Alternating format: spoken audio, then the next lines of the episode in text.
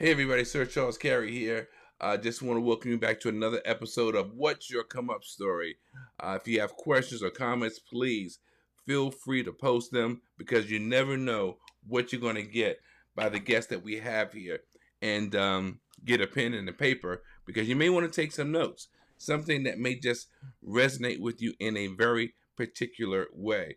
So I'm going to bring up my co host. Let's see, there she is. And my guest, Brian Champion. Uh, uh, K-Fit, how you doing first and foremost? Doing good. How are you? Grateful, always grateful, no matter what. Uh, what about you, Mr. Champion? Uh, all is well. Good, good. Well. Glad to be here. Look, before I jump into anything, it's so crazy um, to have to acknowledge and admit that I took a COVID test today and it showed positive that I got COVID 19. I'm like, now I don't know if how how valid the uh, home tests were, but I know they made them for a reason. And even though they may be discrediting uh, the tests, I think they work. I've taken them before. This is the first time I'm getting a positive on it, but it feels weird to quote unquote say I have this thing, but I'm not going to let it stop me from doing what I do. Have either you ever been uh, diagnosed with COVID? I have not. But I've, um, I've same here. I have not, times. but I have been exposed to it several times, and you know, I've been lucky. Yeah, I've been exposed, but this is the first time, and I'm just trying to backtrack my traces because it feels like a regular cold to me. I mean, I haven't lost appetite. Uh, any of the other symptoms that they announce, I I don't seem to experience that. But um, it's weird. It's what it is, and uh, this too shall pass, is what I say. So let me go to our main window and set us all up. All right, so there we go. Going to bring Mr. Champion up, Dr. Champion. It's always good to work with someone of high esteem. Thank you. It's uh, there, my pleasure to be here with you. Absolutely. So, you know, what we do, folks, we go from the past to the present, and then we talk about what's happening in the future. So, with that being said, um, Brian, let me ask you first: Are you from the area? Uh, yes, born and raised in D.C. Went to D.C. public schools. Uh, for those of you from the D.C. area, know about Coolidge Colts, class of 1980. All right, all right. Well, um, what was life like growing up for you back then? You know, um, for me, uh, growing up in D.C. and uh, I grew up in the Riggs Park community. Um, went to LaSalle, uh, Backus Junior High, Coolidge High School. But you know what was so nice about it was neighborhoods were really neighborhoods. So you knew your neighbors, you knew your classmates, you knew everybody around you. Uh, it was really a strong uh, sense of community.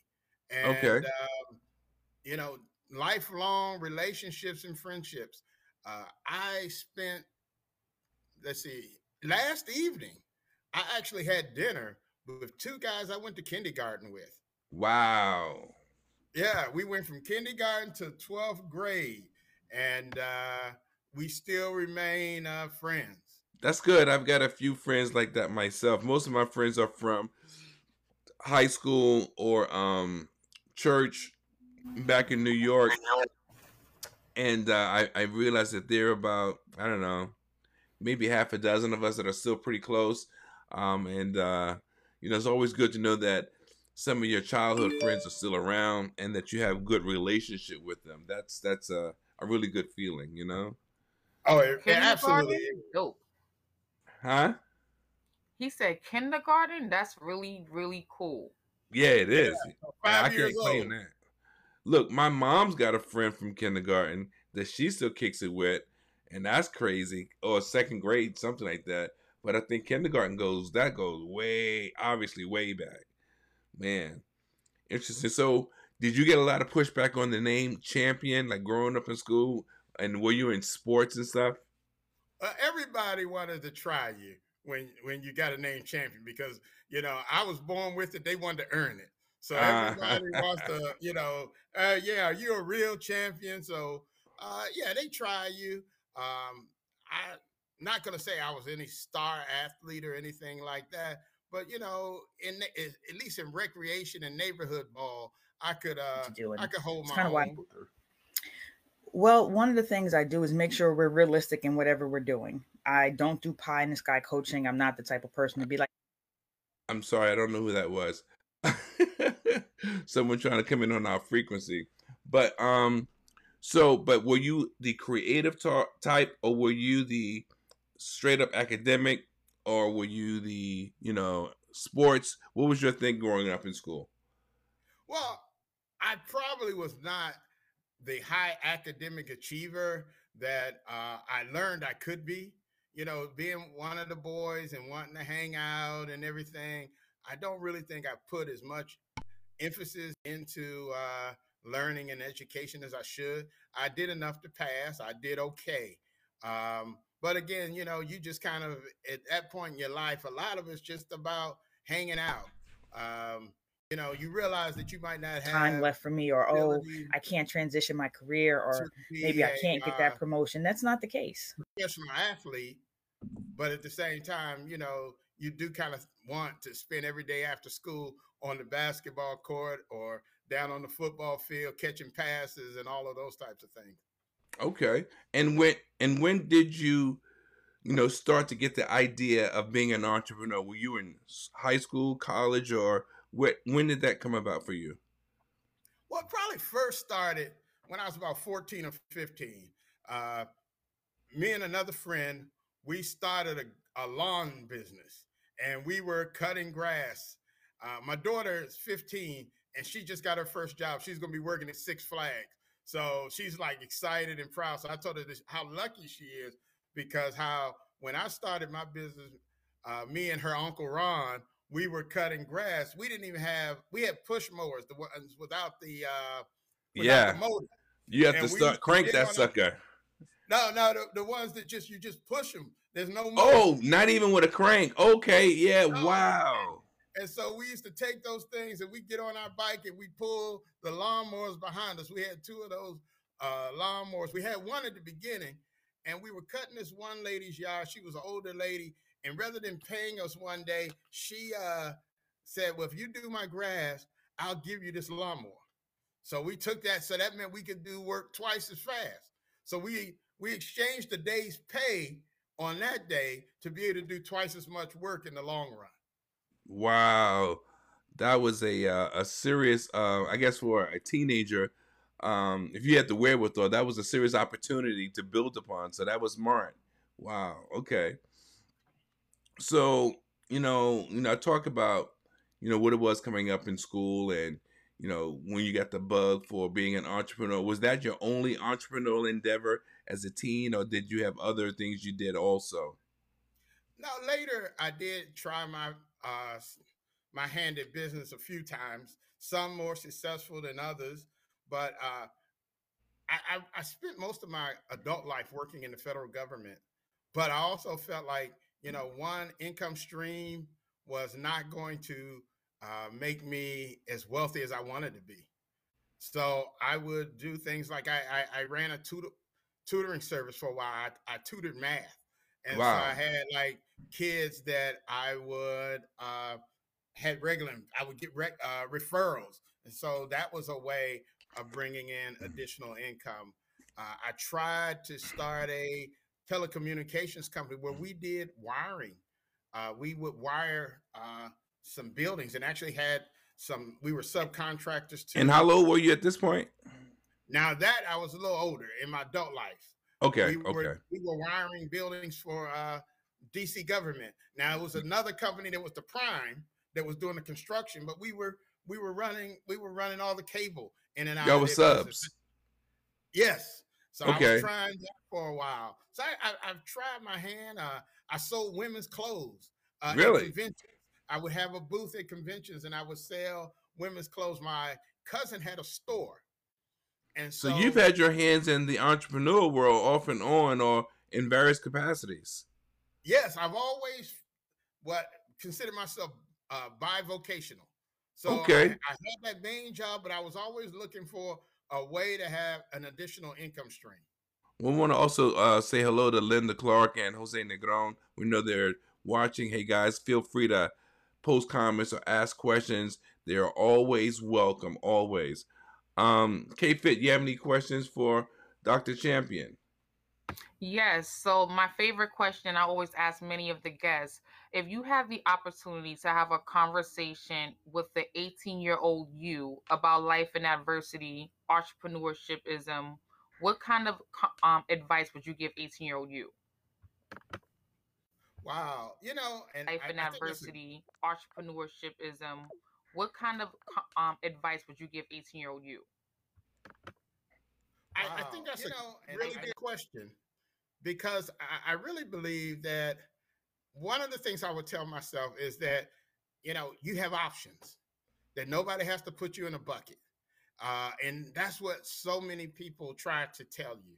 When i got ready to go to college i had a teacher that told me i wouldn't be successful in college and that i should go to a music conservatory i couldn't read music so how do they feel like i had an ear for music but how do you think i'm going to succeed uh, in, in, in a conservatory. But I, I, did go to college, so I would say don't let anybody uh, put you in a box.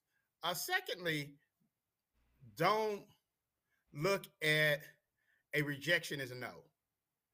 Sometimes it only means not now. So the question that you ask yourself when something doesn't go your way, what do I have to do to make it in my favor the next time? What changes do so I have to make? That you ask yourself, always look at people who were successful and tried to figure out what were some of the things that made them successful, and then what did I need to do to place myself in that same type of vantage point? Right. So look at others around you. Uh, so those would be some of the things that I would share.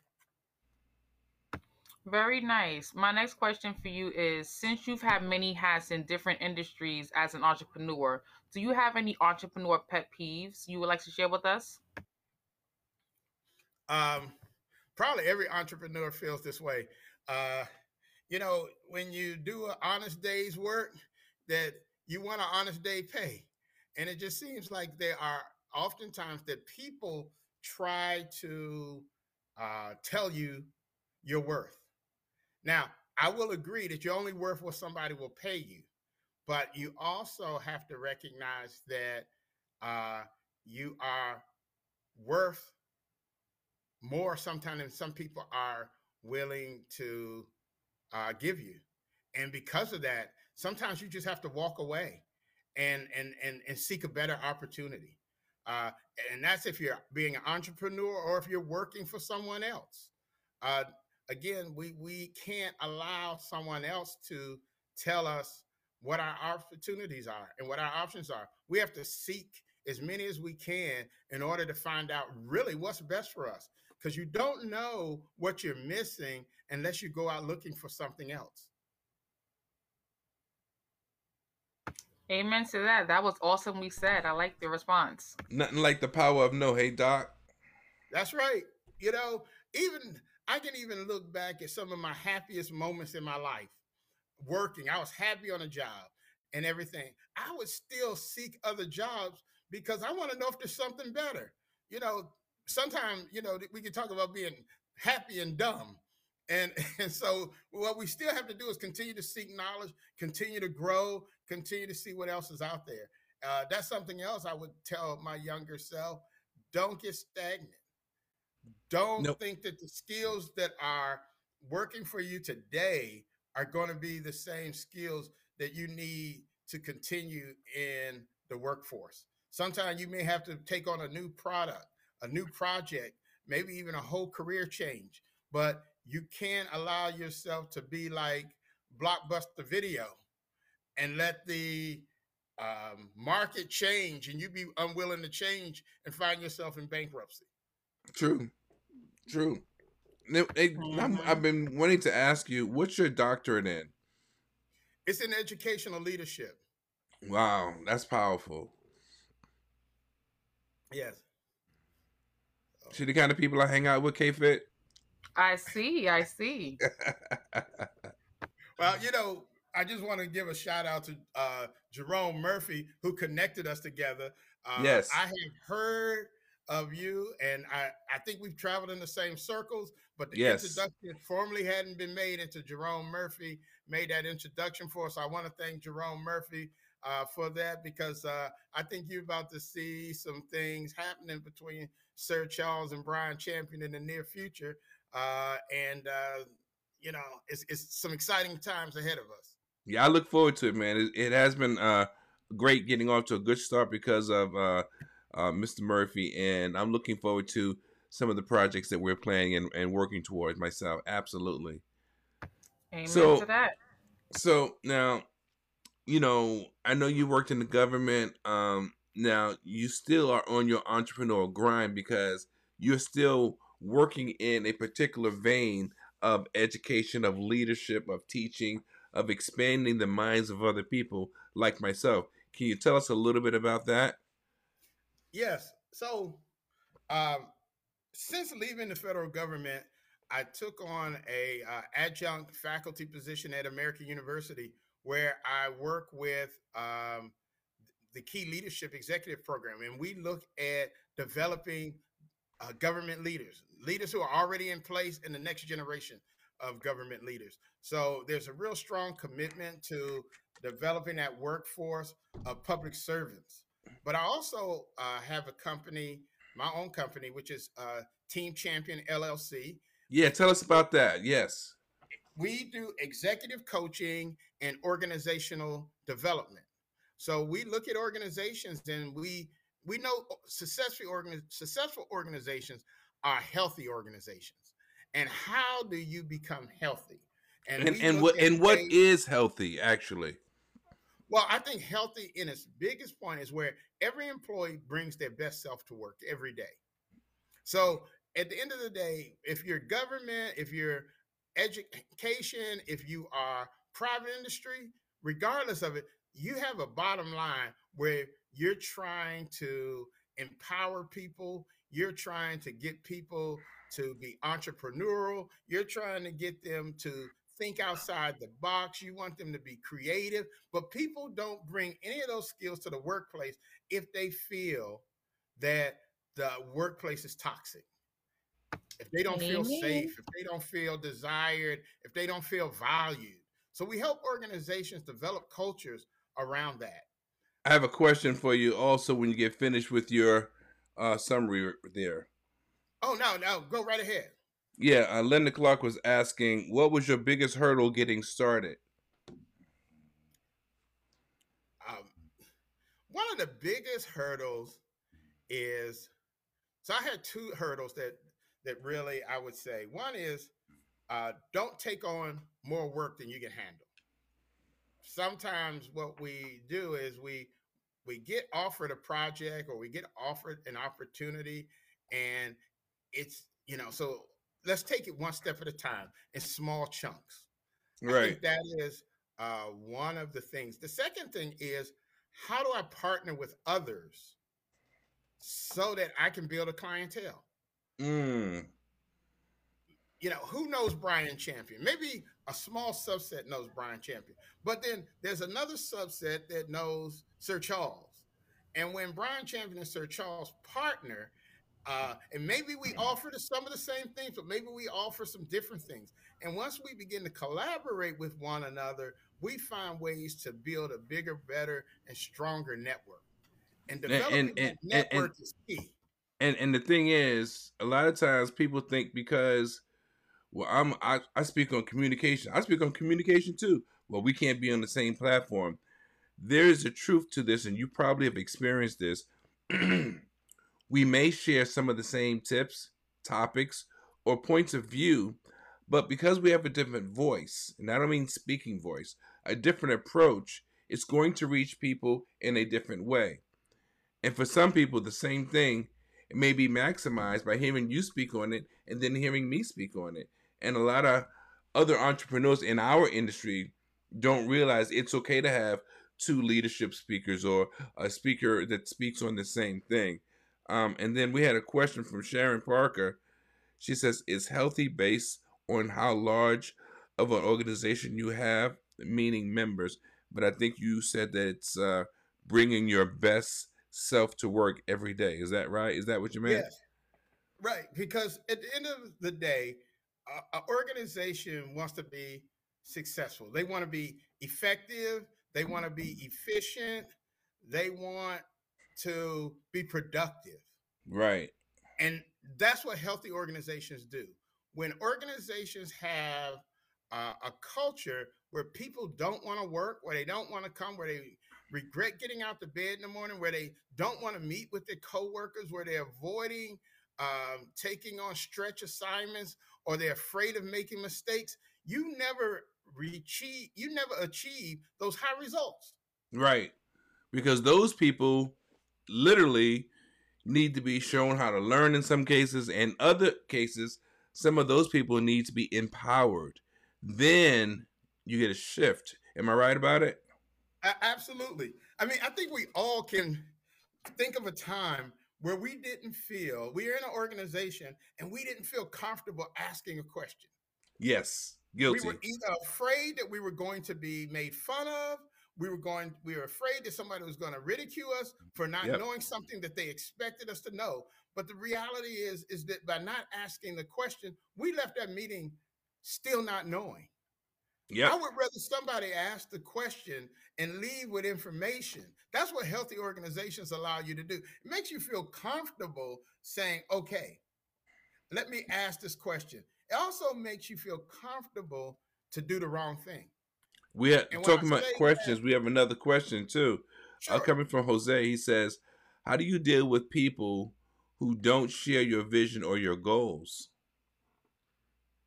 Well, in many cases, I would say that there's two things that allow us to have alignment and get shared vision. One is sometimes we have to be willing to be empathetic we have to be willing to listen to the other person, understand their perspective and their point of view. Because maybe we're not as far apart as we think we are. But also, oftentimes to get someone to feel comfortable sharing their life with you or sharing their values with you, you have to be willing to be vulnerable. Yeah. So you have to be willing to say, you know, um, I've made mistakes in my life, or this is what I need from you. So I'm dependent on you. Sometimes, uh, you, have you ever worked with someone that won't say thank you? They won't say they're sorry. These are things that help connect us. And when we find ourselves connecting with people, we also find ourselves now having a better opportunity for having a relationship of success. Yeah, that's great. I to, I even have to work on that in my personal life. You know, so that's just keeping it real and being very transparent. And I think that the key is is not that you have it all together, is that you're willing to work towards getting it all together. Well, that's tweetable, as Oprah would say. yeah. All right. So, all right, for those of you, he told you to get your pen out. There's takeaway number one. Right. Let me see if I can remember it now.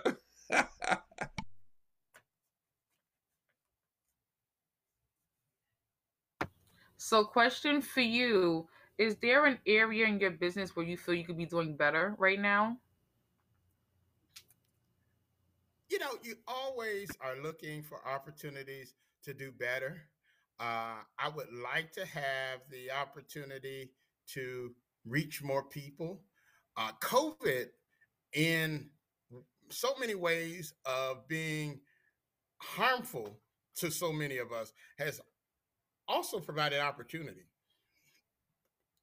I was not yeah. doing the um, virtual type of uh, presence that I that I do now.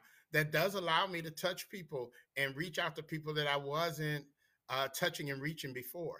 And so we have to be really open to having a mindset that we are ready to try platforms that we really aren't comfortable with because um, opportunities out there, but we can't have like this mindset, this closed mindset that doesn't allow us to take risk or to try something different and new.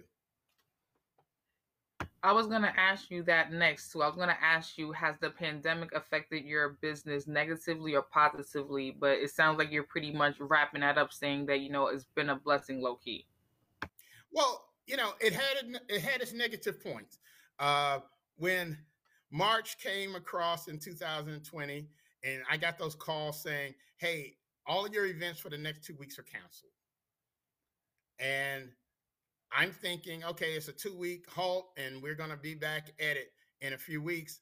No, that I didn't get any work for eight months. So it was definitely a negative. But during that eight months, what I did find is some opportunities. I did some free webinars, uh, lunch and learns, things like that, realizing that people from I'm in Washington, D.C., and I got people from France and Hawaii logging into my webinars. And all of a sudden, I start thinking very different. I published a few articles on how to um, survive during the pandemic, how to keep a positive mindset. I published a few articles. And then I also had another blessing that was going on. Uh, I was doing a show on uh, WBGR. Some of you may be familiar with with that network, and it was called My Brother's Keeper, and it was a weekly show, and it still allowed me the opportunity to reach an audience, and that audience was increasing uh, during the pandemic. I remember we did a seven week series on dealing with this whole pandemic, looking at uh, a time for change, a time for focus, a time for meditation, a time for developing relationships. So we did this seven week series, really dealing with that. And I believe from that, when I did start working again, I found a new um, new base. New audience. Uh, yes, a very very new audience that I didn't have before the pandemic. So opportunity came out of it, but you have to keep moving. I could have just sat still and complained about all of the things that were taken from me, not looking at all the things that were being given to me.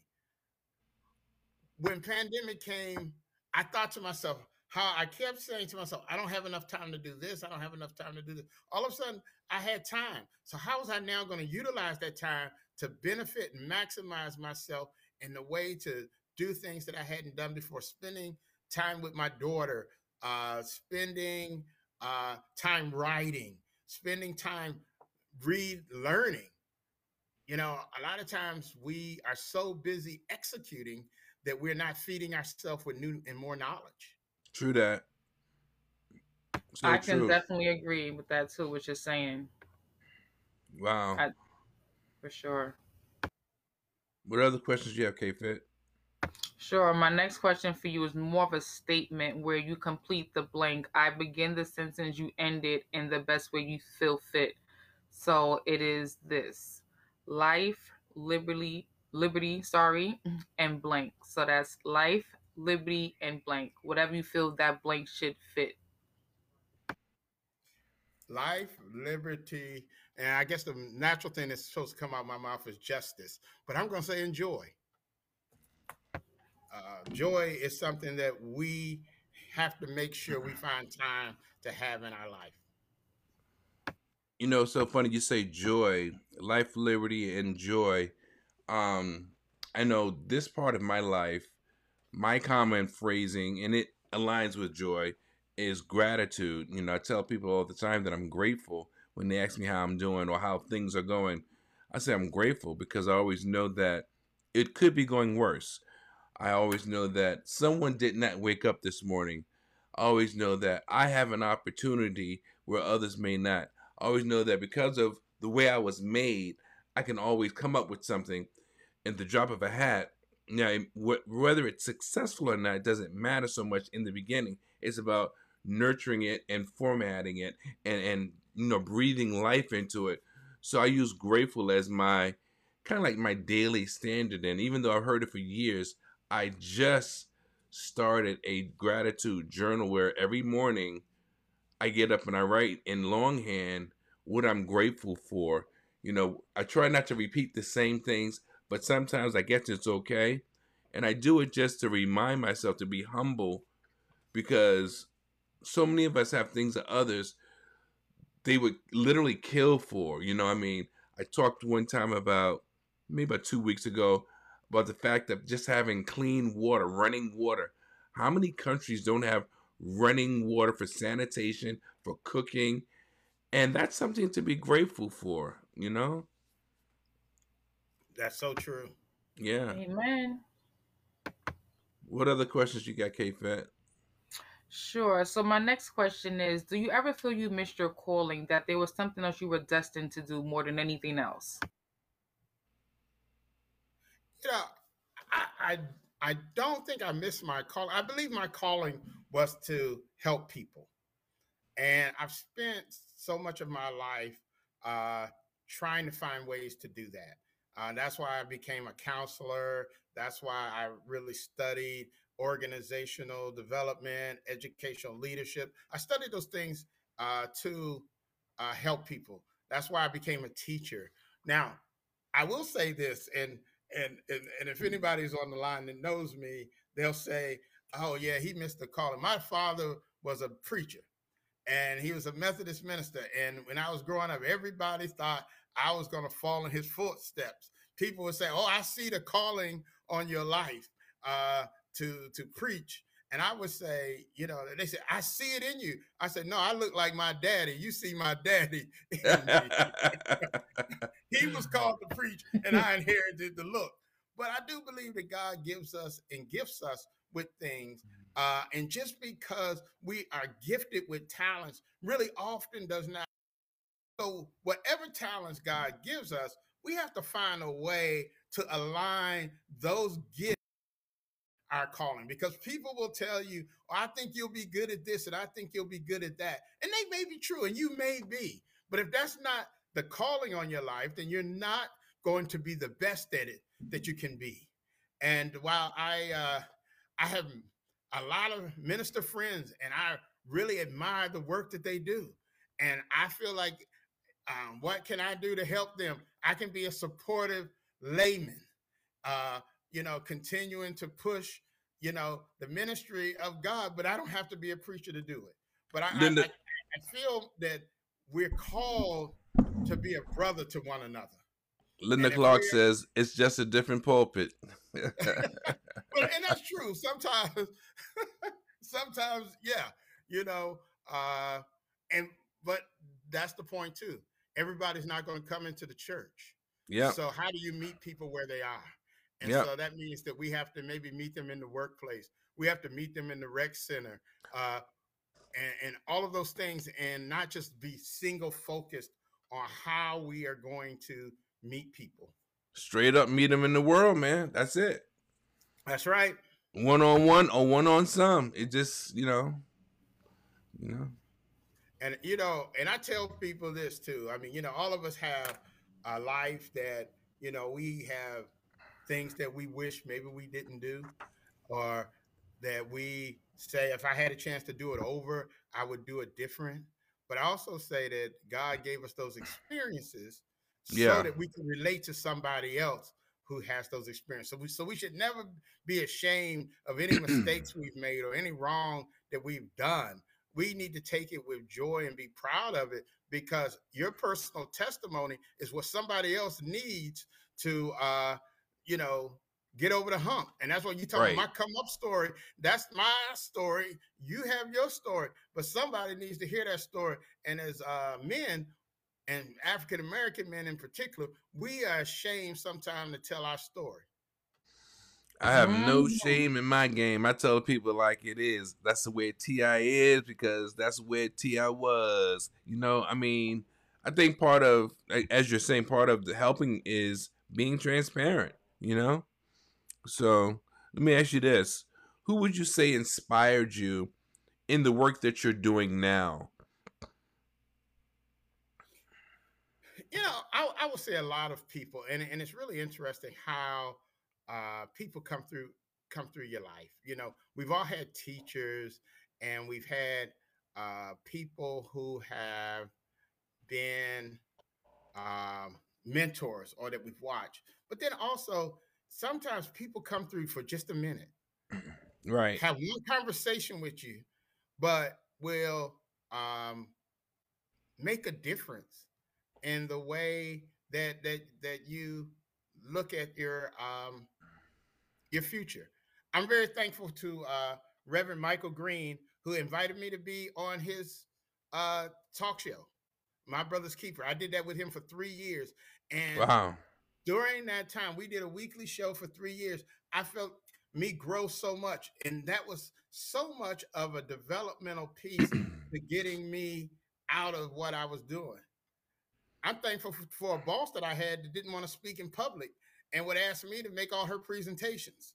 And by putting me out there, uh, she helped me get, you know, comfortable uh, with this. And so, you know, it's it's just so many people I could say uh, thank you to. Um, you and I also had a conversation, and I know you and uh, Dr. Willie Jolley are very close uh, friends and have collaborated, and how um, he and I met, and and his wife, and they we all just happened to sit at a table, and this is how blessings go. I filled in uh, for someone that day who was scheduled to be there, couldn't be there, and they asked me if I could fill in. So here I get this opportunity to meet Willie Jolley and his wife, and uh, during that conversation, the two of them pouring into me, just giving me little tidbits and advice and knowledge. Yeah, So man. very appreciative. You know, I couldn't, I couldn't buy that. Yeah. It was just, it was just ordained that we would be at that table uh, together, and I'm very appreciative of of that. And he may and may not remember who I am, you know, because that's who he is. He's giving those to everybody. His wife may not remember who I am, but you know, sometimes we just have to say thank you to people who have, you know, poured into us.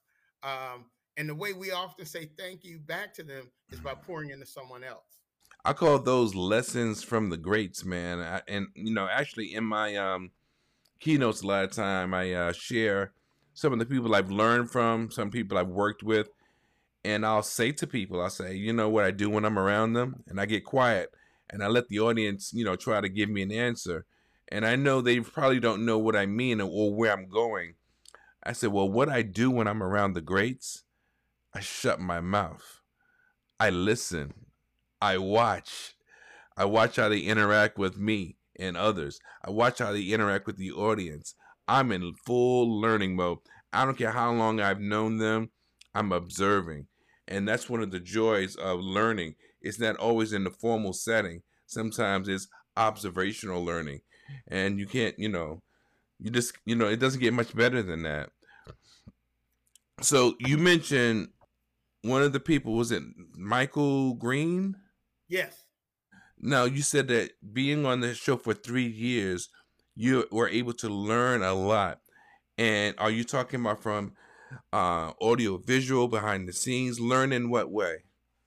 Well, you know, as a speaker, you know, you you want to get comfortable with your craft and to have new material week after week to be able to respond to questions that people send in and have you know those were just some some growth moments to uh learn how to um be engaging without an audience Right. I mean, and and that was, you know, you're sitting in a studio and there's nobody in the studio, just the two of you, and maybe you got 200 people on, maybe you got a thousand people, but you don't know if you got their attention or not. You know, Right. I'm used to this public thing of being able to feed off the crowd, and Yeah. based on how the crowd was responding, I could switch up and change. But those were some things that I believe prepared me for the time we're in now with all this virtual and distance um, engagement. Right. I can dig it. No doubt. What you got, K Fit? What are some of your weaknesses as an entrepreneur if you would like to share? I think my biggest weakness is the weakness that I think many people share, uh, but often don't acknowledge. I don't know what I don't know. And what we think is sometimes we we know more than we do, and so we respond to things or we we make suggestions, we do things, and we're going down the right path. What I have tried to do because I don't know what I don't know is to surround myself with people who know the things I don't know. Who, like as um, Sir Charles said, you know, watch, observe, learn, see how others act, um, take in the lessons. We we we we we're never at a point in our life where we know it all, and so we have to be in that continual learning mode. Surround yourself with people you trust. Right. People who not only want to do good, but they want good for you. Yeah. And you know, one that no, is that's a way that I try to address my knowledge weakness of not knowing what I don't know. Yeah, and I think one of the biggest things is, you know, you learn in the beginning of most craft, you know, you're trying to learn or figure out how to do it, and you know, you dot all the i's, you cross all the t's, and you're watching and you're trying to do, and you know, you want to look good doing it, sound good doing it, and then a shift comes in your life where it's not so much about how you deliver, but how are you able to help people? And I believe that's when the magic happens because you know it's not about you. You know, I know earlier in my career because I like to dress, it was all about what suit I'm gonna wear, how I'm gonna accessorize it. Yeah, I wanted to look fly doing it. And I mean that was with music as well as with speaking. And then in both arenas, there came a point when it really wasn't about how good I looked doing it or executing. It came to be about how well am I pleasing my audience with with song and with speaking? Are people really getting the message? Am I really able to make their eyes roll up in their head and cause them to think and really understand the importance of the message in the moment? So that's the real reward for me. Absolutely. And and in an engagement, what you want is to know that somebody is going to feel that they're in a better place because of the engagement we just had. Right. Than they were before the engagement. You know, Absolutely. did I give you a tip that you think works in your life? Did I uh, make you think about doing things different? Uh, did I make you want to learn more? All of these things are are very uh, important for us to look at. And sometimes you will, um, you never know who you impact. Yeah. But you always have to be prepared to impact someone. Yes. And um, as you've probably seen, you know, uh, somebody will stop you in the mall or in the library and say, oh yeah, I was there when you did this, that, and the other, and you know, this is what, and so you just say, well, thank you. Now you don't know them, you don't remember them, but you recognize that you had an opportunity to impact change. Yeah, and man, I remember speaking at a graduation. And a guy knew, you know, just in passing, said, "Hey, man, you spoke at my daughter's graduation, Sir Charles, right? Radiate the brain." I was like, "Yeah." I don't remember seeing this guy. I don't know his his daughter, and but because he knew saw me and remembered me that opened up an opportunity.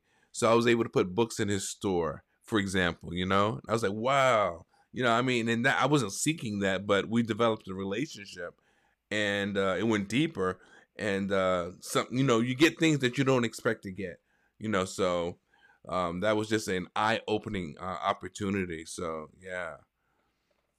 I have, I have another question for you doc. Sure. Um, what keeps you going in life? I'm taking a note out of Kate Fitt's book. What keeps you going in life? Um, the biggest thing that probably keeps me going is family and relationships with with people and family. Uh, that's very important to me. It's important to me to have positive, healthy relationships. I talk about it in organizations, but also I push it in my own life that I'm having healthy relationships and that's how you can have a relationship from kindergarten mm-hmm. until the present day. Um, because again, healthy relationships are win-win. Yeah, those are sustainable relationships. Whenever one person is benefiting and the other person isn't, that relationship has an end date on it. It's mm. just a matter of time before I don't care if it's a a, a marriage, a friendship, a work relationship, as soon as the person finds a way to get out of that relationship where they're not getting what they want and need, they're leaving.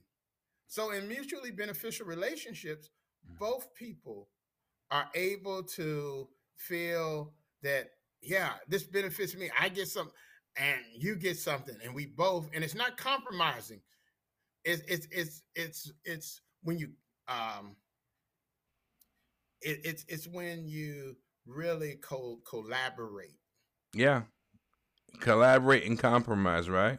Right, and even in compromising, some sometimes we compromise too early. Sometimes we we we can collaborate, and I can get everything I want, and you can get everything you want. But sometimes we're so quick to reach agreement that we begin to compromise. And so I say, well, I'll give in on this, and you give in on that. So I got some of what I want, you got some of what you want, but we both are missing on something. How about if we work it a little harder so I don't have to give up anything and you don't have to give up anything and we both and that's where you know meaningful long-term uh successful relationships uh begin. That's the real deal right there. They, they they just begin there and they continue to nurture themselves and grow.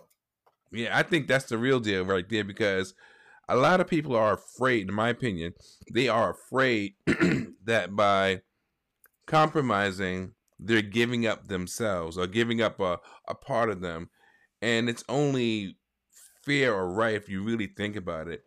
In any relationship, business or personal, you might have to give in on a point or preference over um, what someone else wants because it's not about just you. It's about you and them. But you don't want to do it compromise too soon, as you say, and only find out there's still something missing. So if you compromise at a right time, first you got to learn the person from a business or personal level. And once you learn, you need to know where you both want to go. What are your expectations? And then you need to know how do we get there? And what do we do we need to give up anything to get there? You know and that, that's that's so true. You know and, and it's funny because knowing you know taking that empathy and understanding what somebody wants is so important because i may be saying to myself i want to give this person an award. Right. Um, when, when i was in the workplace we used to give what we call performance awards. So we had a choice of giving them money or time off and oftentimes we would give people money. Somebody said one time, who doesn't want money? Right. Well, everybody doesn't want money. Some right. people would prefer to have time off.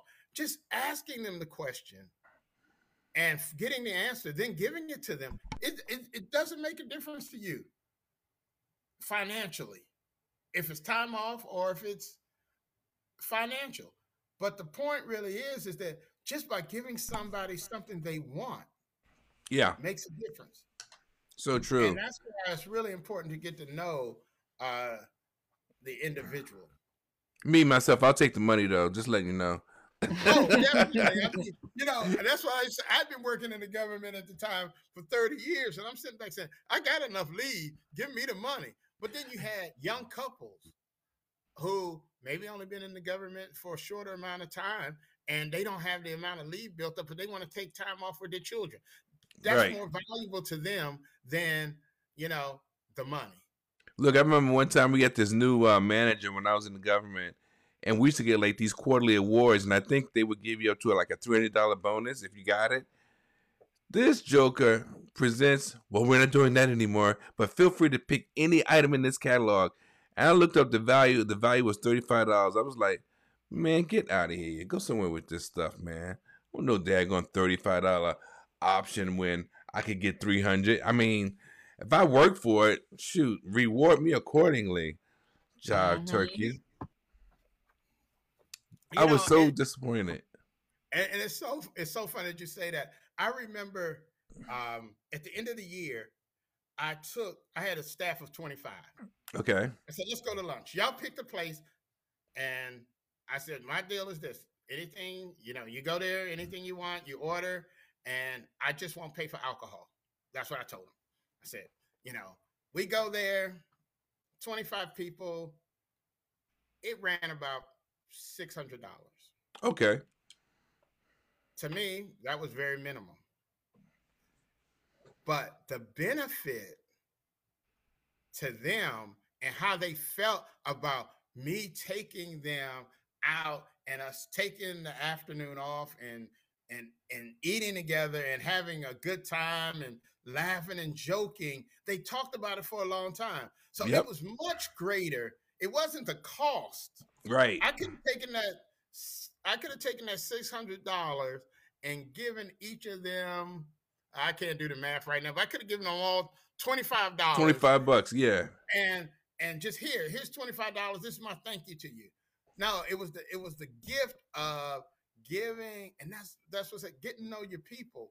And yep. and developing relationships is how we find and make ourselves healthy as we look at, at organizations. That's absolutely true because um, i remember again having a change in management when i was in government.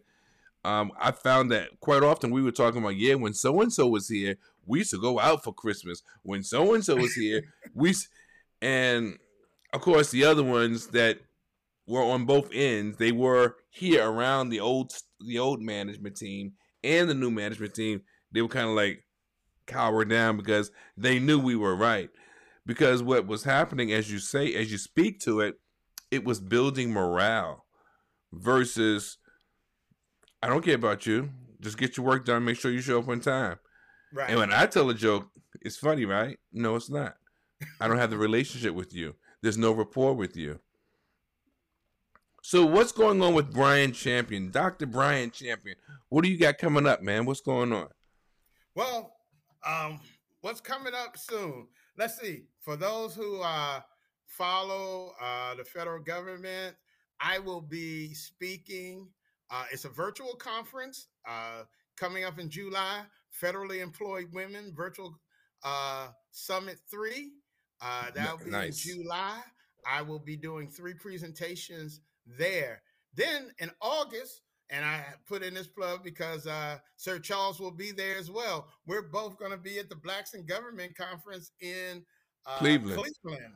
Uh, yeah, that's going to be in August. So, hey, for any of you all who come out, I'll be there Monday afternoon. I'm doing two sessions Monday afternoon. Uh, those Sir Charles, I believe, is Wednesday and Thursday. Wednesday and Thursday. So look, you got your whole week planned uh, where you can get some uh, Sir Charles and some Bryan Champion. Uh, then what I also do is tell you to be on the lookout. Watch for me and Sir Charles as we are planning a Clear Vision Summit.